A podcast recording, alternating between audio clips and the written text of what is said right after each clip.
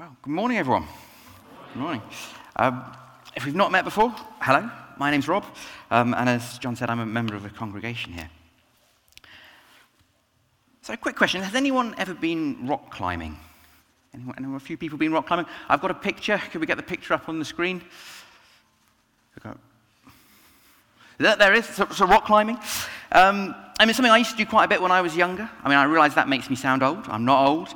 Um, but when you go rock climbing, you usually have a harness and you have a rope. I mean, you can see it there. It goes sort of up, over, through a carabiner. And then it's attached to your climbing partner at the bottom of the wall. It goes through something called a belay device. And that device just sort of adds a little bit of friction to the rope to sort of control your fall. Um, and as you climb, the person at the bottom just pulls that rope through. And that, as I said, just adds a little bit of friction so that if you fall, you're going to come back safely to the ground. And oddly enough, for me, when I was climbing, some of the best moments were actually those moments when the climb wasn't quite working out. When, you know, that, that next hold was just a little bit too far away, or your arms were just getting just that little bit tired. Because at that point, that's when you'd call down to your partner and you'd ask them to help. You'd ask them to, you know, take in the slack a little bit to sort of point you in the right direction. Where are you going to try and go? And this psalm is actually David's reminder to us that no matter how hard the climb is for us right now, no matter how tired we've become, or whether the cliff face just seems to be crumbling around us, God is on the other end of that rope. He knows when He needs to give us some slack. He knows when he, he needs to haul that rope in. He knows when He needs to give us a boost up and when He needs to catch us. You see, when David wrote this psalm, well, let's just say I was in a bit of a pickle. More on that in just a minute. Um, but in this structure of the psalm, we see a three step response to the situation that he finds himself in. He starts by praying humbly, coming before God.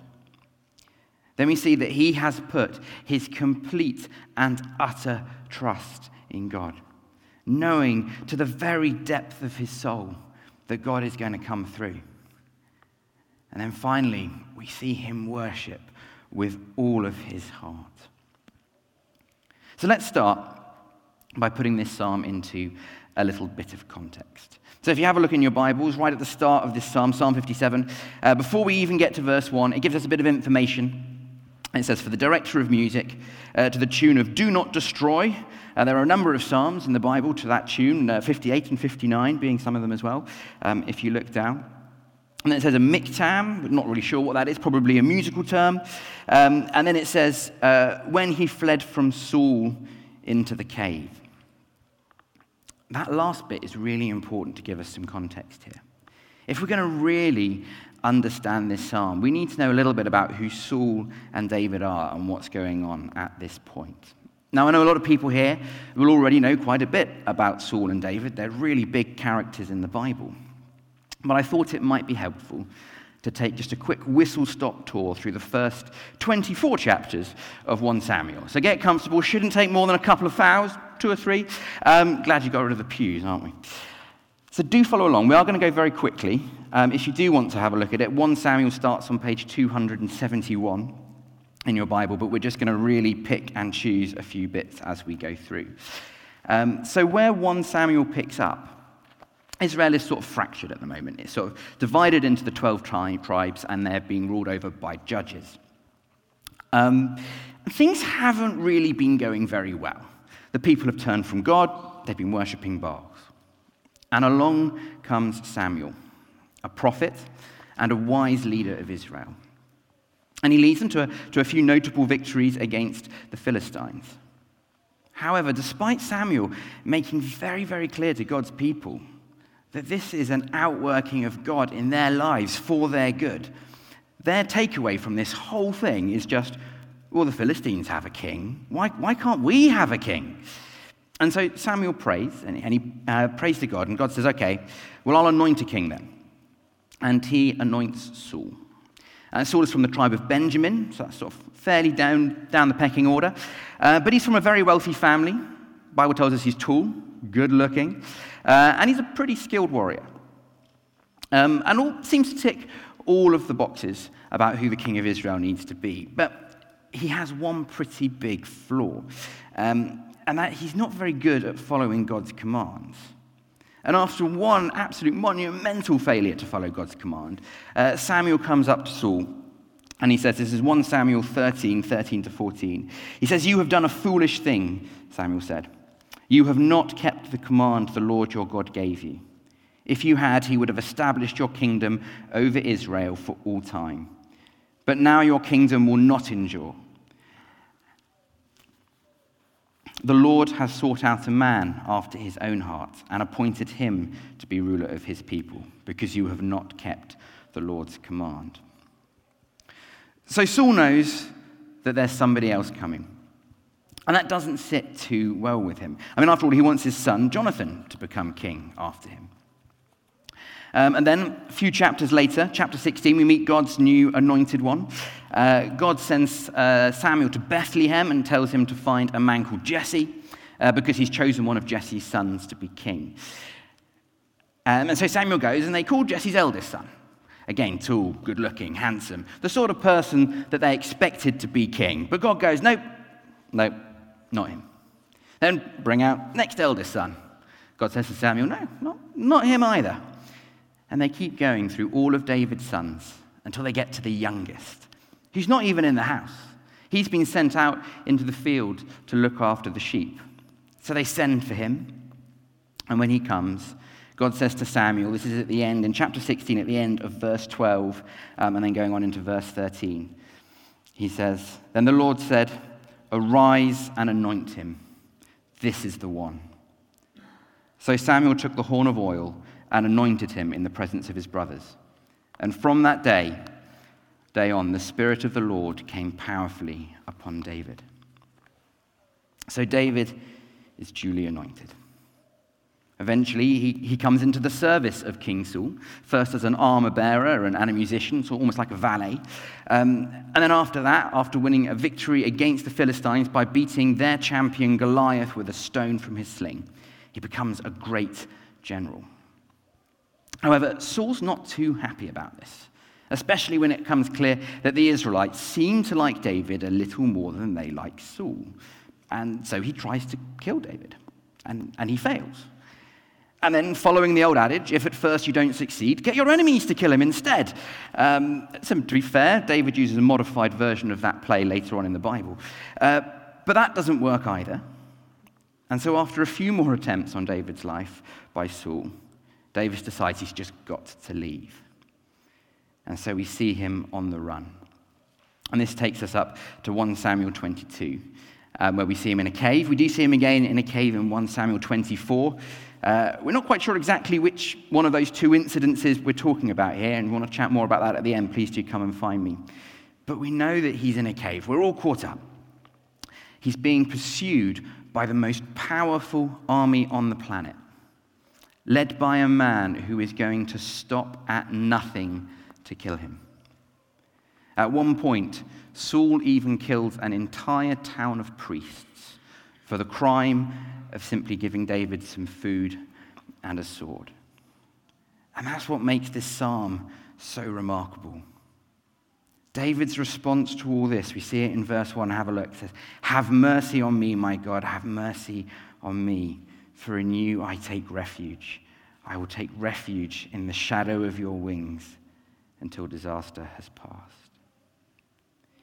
Even being pursued by the might of Saul's army, he doesn't look to his past and his own victories. He doesn't stand proud, going, Well, you know, if I could kill Goliath with a stone, yeah, I can take on Saul and his army. He doesn't start strategizing, you know, like the good generally is, working out if he's got the high ground, relying on himself and the world around him. No, he comes humbly before God and he prays, Have mercy on me, O God.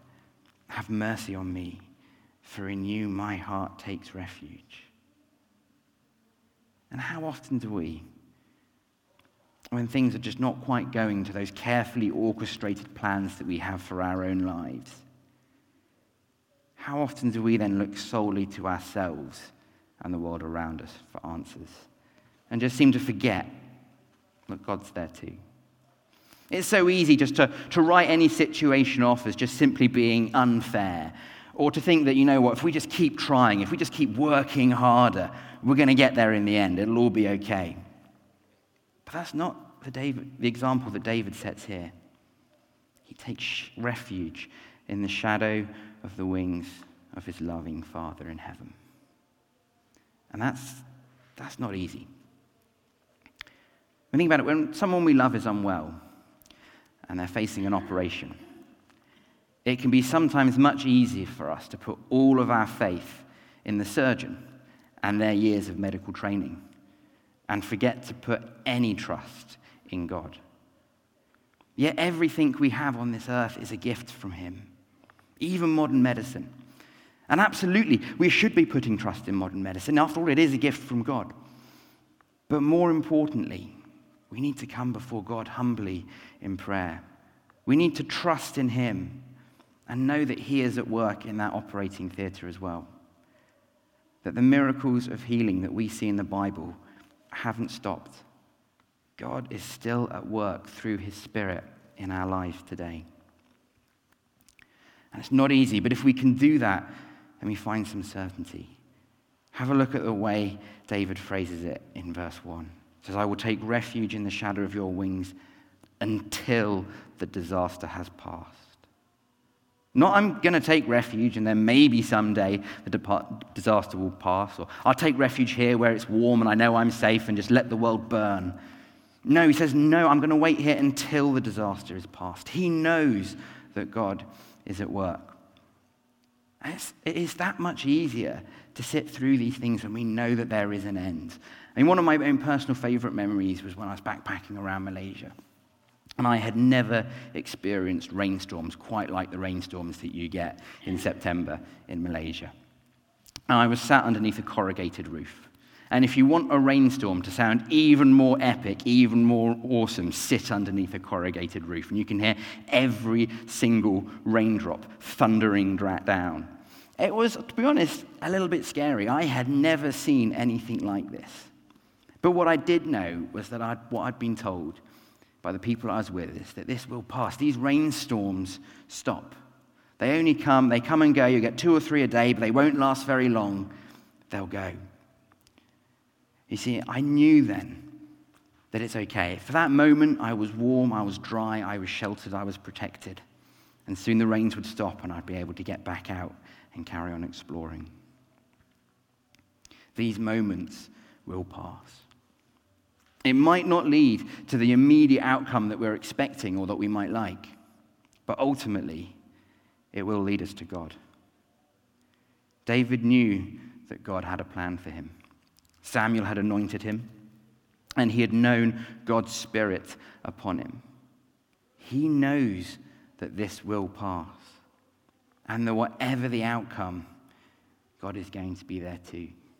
And God had, has a plan for all his people. We see that in lots of places throughout the Bible. One of the big famous ones, Jeremiah 29, verse 11. We read, For I know the plans I have for you, declares the Lord plans to prosper you and not harm you, plans to give you hope and a future. And there are so many other places where we see that plan worked out and explained to us. Again, most well known, probably John 3:16. For God so loved the world that he gave his one and only Son, that whoever believes in him shall not perish, but have a paternal life. My favorite one is Paul writing to Titus in Titus chapter 3 and verses 4 to 7. He says, But when the kindness and love of God our Savior appeared, he saved us. Not because of righteous things we had done, but because of his mercy. He saved us through the washing and rebirth and renewal by the Holy Spirit, whom he poured out on us graciously through Jesus Christ our Savior so that having been justified by his grace, we might become heirs, having hope of eternal life. Just like David, we need to believe in the Lord. We need to trust in his promises. There's nothing else, no further requirement or qualification needed. And then, like David, we will see the outworking of that plan. It might not look exactly like we expect it to, but we can be sure that God is at work. And that will only lead at a good thing, to a good thing. See, David continues in his prayer. So, chapter down at verse 3 of Psalm 57, it says, I cry out to the Most High, the God who vindicates me. He sends from heaven and saves me. I love that But He sends from heaven and saves me. You see, what David didn't know, but we know today, is that the Lord God will send his Son from heaven. He will send his Holy Spirit. He sent his Son to die on a cross in our place, paying the price for our sins so that we might be saved. But again, note the language that David is using here. It's just full of certainty. He sends, he saves, he rebukes. And then at the end of verse 3, God sent forth his love and his faithfulness. This isn't just sort of some half hearted hope, phrased with a sort of get out of jail free card just in case, you know, maybe God doesn't show up. No, David is writing this as hard and fast fact. David knows that God will do these things. God has promised he will. David has seen it before. He knows who God is and what God does. And despite all this, though, David does still use his prayer to have a little bit of a moan. Not about God, uh, but let's just say he's sort of almost expressing his dissatisfaction with his situation. So in verse 4, he says, Look, I'm in the midst of lions. I'm forced to dwell among ravenous beasts, men whose teeth and spears and arrows, whose tongues are sharp swords. And, and here's the thing it's okay to tell God that things aren't working out. It's okay to say that we're not happy, that we're scared, that we wish things were different. God wants to hear those things. He, he loves us. The key bit, though, is we can't forget what comes in the next verse. In verse 5, despite that little moan, David's response straight away is Be exalted, O God, above the heavens. Let your glory be over all the earth. Despite all that he's going through, he still recognizes who he is. He still recognizes that God is to be exalted, that his glory will be over all the earth. He's not blaming God for what's going on in his life, he's worshiping him. In verse 7, it says, My heart, O God, is steadfast. My heart is steadfast. I will sing and make music. And then this is the bit that John picked up on earlier. It's my, one of my favorite bits. He goes, Awake, my soul. So I sort of almost imagine David, sort of as he's writing this, coming up to this bit he's a little bit down. He's trapped in a cave, it's dark. He doesn't really know what's going to happen next. Uh, he sort of had, again, had that little bit of a moan. He's sort of a little bit, but then he just sort of like has to remind himself Oh man, just shake out of it. Awake my soul, awake harp and lyre. I will awaken the dawn. You see, this is a new start, a new beginning. God will deliver him. And the only response he has to that is just joyous worship and praise. Verses 9 and 10. It says, Look, I will praise you, Lord. Among the nations, I will sing of you among the peoples. For great is your love, reaching to the heavens. Your faithfulness reaches to the skies. I mean, I love the imagery here. Just how vast is God's love? How far reaching is his faithfulness? See, David uses like the skies as a measure here, but I mean, to be honest, unlike 3,000 years ago, we've sort of conquered the skies now, haven't we? Um, it would have seemed immeasurable back then, but now it's quite common for us to jump on a plane and sort of fly at 32,000 feet. So let's take David's other measure. Let's look at the heavens. So that's 32,000 feet. That's actually only 10% of the way to the Kármán line, which is where we say space starts. That's 62 miles above the Earth. Once you get there, if you carry on for about another million miles, you're going to reach the James Webb Space Telescope. And the James Webb Space Telescope took this picture. So can we have the next slide up? This is the galaxy cluster SMACS 0723. Catchy name. If you were to take a grain of sand and hold it at arm's length to the night sky, you would be able to cover every single galaxy that is shown in this picture by that single grain of sand.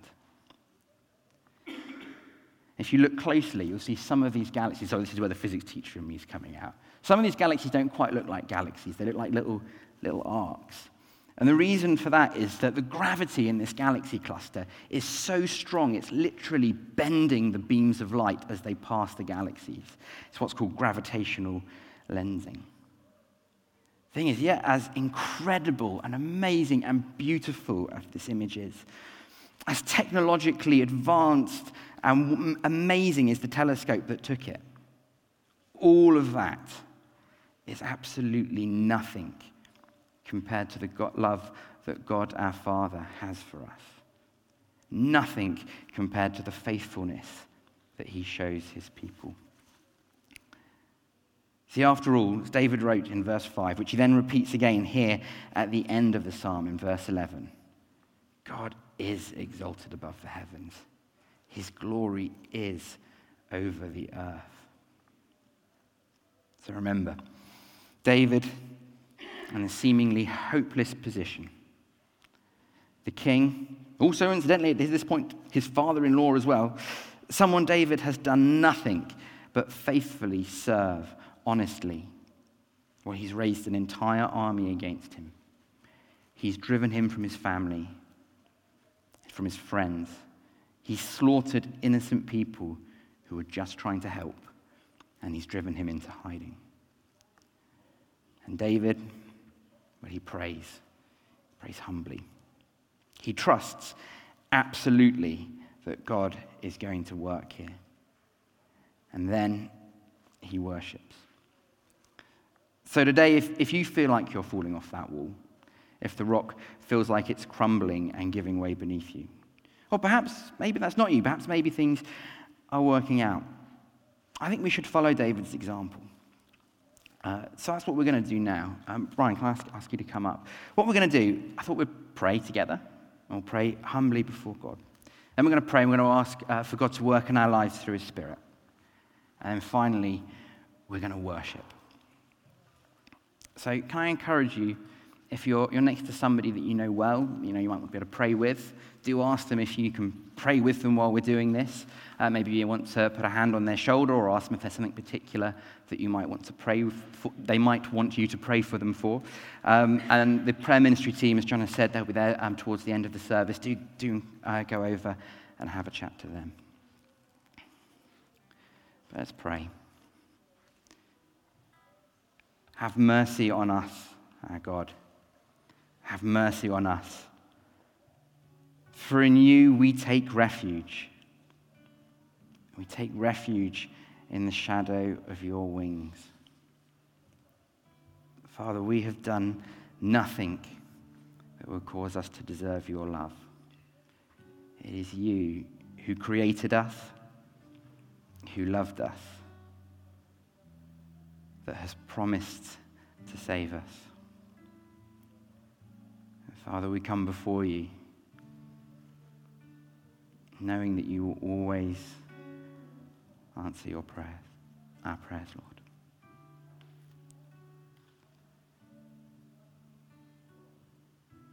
Father, we ask today that you would send your Spirit to us, that we would know your presence now among us. Father, that you might heal where we need healing, that you might comfort us where we need comforting. Father, that we would know your love for us here right now, filling this space, working in our hearts, Lord.